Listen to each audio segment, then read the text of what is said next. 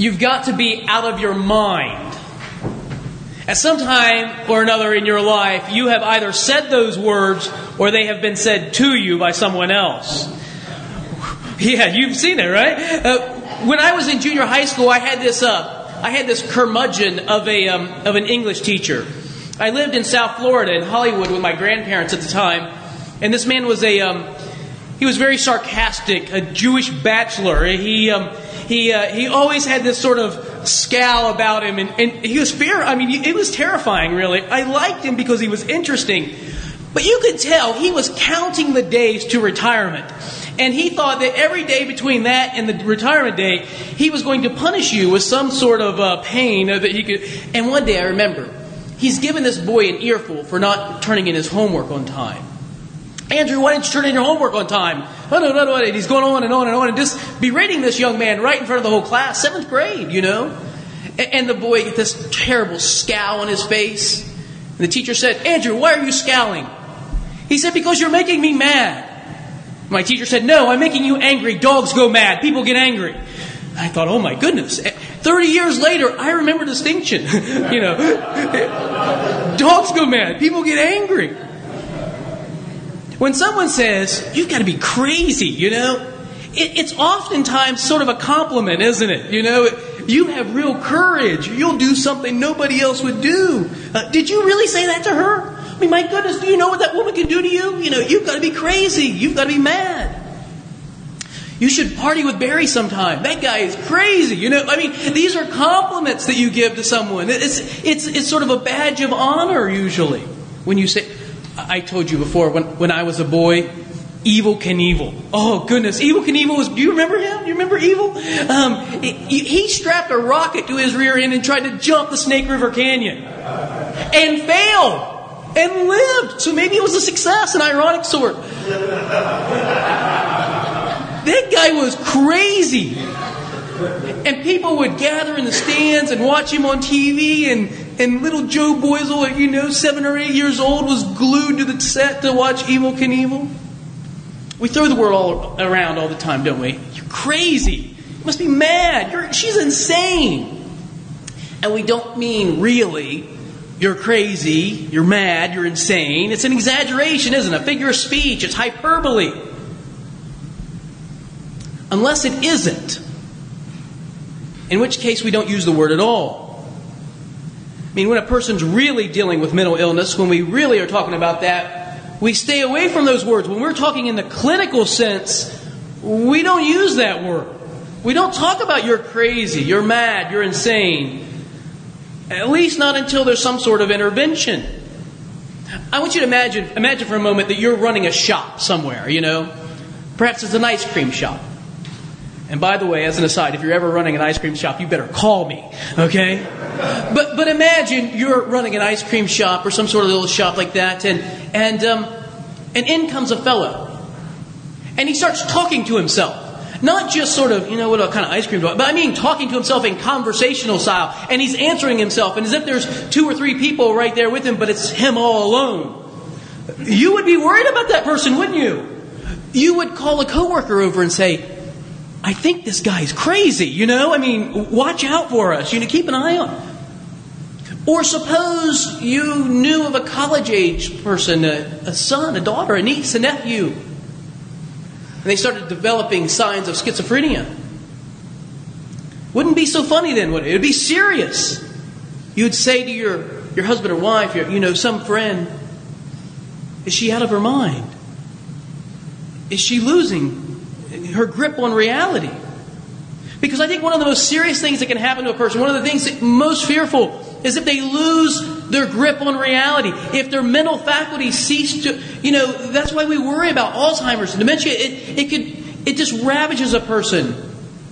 I was listening to, uh, to NPR this week, and there was a, uh, maybe it was last week, there was a, a an interview with this woman, uh, Mira Bartok, and, and she's a, a, writer and a poet, and, and she, um, she was talking about her mother's battle with schizophrenia. And she said her mother had become so violent in her schizophrenia, so, so out of control, that, that she and her sister actually changed their names and moved to different addresses so their mother couldn't find them. And she said in the interview, Imagine this. You have a mother out there. She gave birth to you, and she loved you, and you loved her. And you have no idea where she is, and you won't even know when she dies or where she dies. Her mother's name was Norma Herr. She was living in a homeless shelter in Cleveland. And someone at the homeless shelter actually tracked Mira down. I don't know how they found her because she had changed her name and all this different. But they tracked her down and found her and said, You know, your mother is near the end of her life and, and she would love to see you. And so she went and saw her and reconnected with her mother at the end of her life. But as I listened to the interview, it was clear the pain of mental illness, the division that it brought about, the, the, the destruction of family relationships was real. It was ongoing. In Mark's gospel this morning, he tells about Jesus and how Jesus had begun to, to become famous. In fact, he had begun to, to, to, to bring large crowds around him. He'd been working miracles, casting out demons, healing people.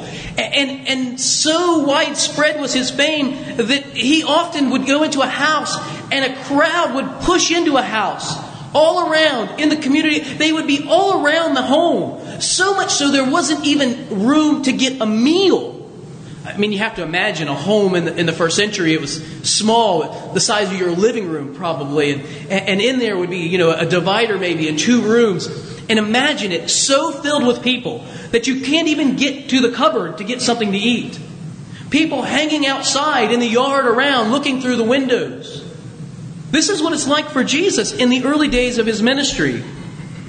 In fact, I want you to hear some passages from Mark's gospel that precede the gospel lesson today. In chapter 2, Mark says, There's a time when four men came bringing to Jesus a paralytic, and they could not get near him because of the crowd. So they removed the roof and, they lay him in, they let him down through the opening. There were so many people that these guys climbed up on the roof, tore open a hole in the roof. I don't, they are not friends of the homeowner. Let me tell you that, right? Anybody who's ever owned a home doesn't like these people. But they, they let their friend down through a hole in the roof because they couldn't get through the crowd. In chapter 2, Jesus went outside beside the sea, and all the crowd was coming to him.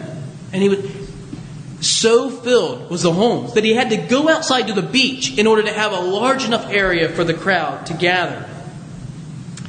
And that leads us up to chapter 3, where today's lesson is found. But earlier, Jesus withdrew from his disciples to the sea, and a great crowd, polypathos, uh, many, many people, so many, uh, uh, this is a way of saying much many. I don't know if you're allowed to say that. You can say it when you're five. You can't say it when you're 35, right? Much many. There were much many people out there. So many that they just packed around him that he had to get away. The crowd came from Galilee and Judea and Jerusalem and Idumea and beyond the Jordan and around Tyre and Sidon. That's like saying they came from Hudson and Chardon and, and Cleveland. And they were from everywhere, just pulling in, packing around to see Jesus. Twice, Mark says in this chapter, a great crowd. And Jesus told his disciples in chapter 3, verse 9, to have a boat ready for him because of the crowd lest they crush him. So here's the image you have to have Jesus has become famous. So famous that people from everywhere are trying to get close to him. So famous that his life is in danger. He can't have anything to eat. There's no time to do anything. They're all over the place. Jesus has become rock star famous. Except with his family. Not so famous with his family. In fact, maybe a bit of an embarrassment. You probably haven't seen this in the Bible. It probably slips right by you when you when you're it's easy for it to slip by you. I want you to take your bulletin and look with me at the gospel lesson, will you? Take the in the gospel lesson in verse 21 way towards the beginning, when his family heard about the crowds, that is, when they heard when they heard it, they went out. Look at this to restrain him. For people were saying he has gone out of his mind. That is a bad translation. Let me tell you, that is not the way Mark wrote that text. Listen to what the New American Standard does with it. And when his own people heard of this, when his family heard of this, they went out to take custody of him, for they were saying, who? His own family was saying, he has lost his senses. Another way to translate this, he's beside himself. He's lost his mind. He's gone insane. His family is saying, he needs to be rescued not from the crowd. Listen to this. Jesus needs to be rescued not from the crowd, but from himself. He's a danger to himself. He's deluded. He's lost his mind. This isn't, oh, he's crazy. You should party with him sometime. No, this is, he's losing it. He's going insane. His own family's saying this. But that's not all. There are other considered opinions. Somebody gets on the phone. Not really, but they get on the phone and they call Jerusalem. They want to call Harvard, you know. They, they want to find the give me give me the best professors you have of theology. Send them down.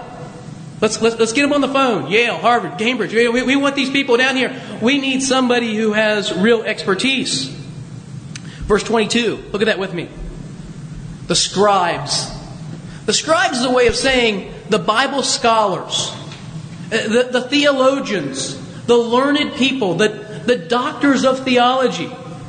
You know, the, the scribes who came down from Jerusalem, here's what they said He has Beelzebul, and by the ruler of demons, he casts out demons. Did you hear that? They didn't say Jesus was demon possessed. They didn't say he's got some evil spirit. They said, This guy is the devil himself. He is the most wicked, most evil uh, person in the, in the universe. He is the devil. Not has a devil, not has a demon. He is wicked. He is an evil liar.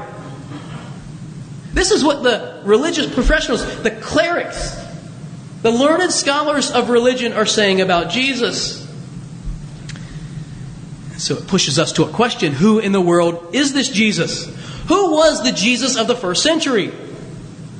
Who was the man who healed people and cast out demons, fed the hungry, raised the dead? Was he a madman? Was he insane, a lunatic, self deluded, egomaniac? Was he an evil person, wicked, like Hitler kind of wicked? This is what the people were saying about it. Some years ago, C.S. Lewis uh, wrote a, a, book, and in it, he tried to dispel the, the notion that we look at Jesus like a great moral teacher. He said, You know, you can't really look at Jesus that way. In fact, he tried to say, There's the end of this. I, I, want to put an end to it. Listen to what he wrote in Mere Christianity. I am trying here to prevent anyone from saying the really foolish thing that people often say about Jesus. I'm ready to accept Jesus as a great moral teacher, but I don't accept his claim to be God. Lewis writes, This is the one thing we must not say.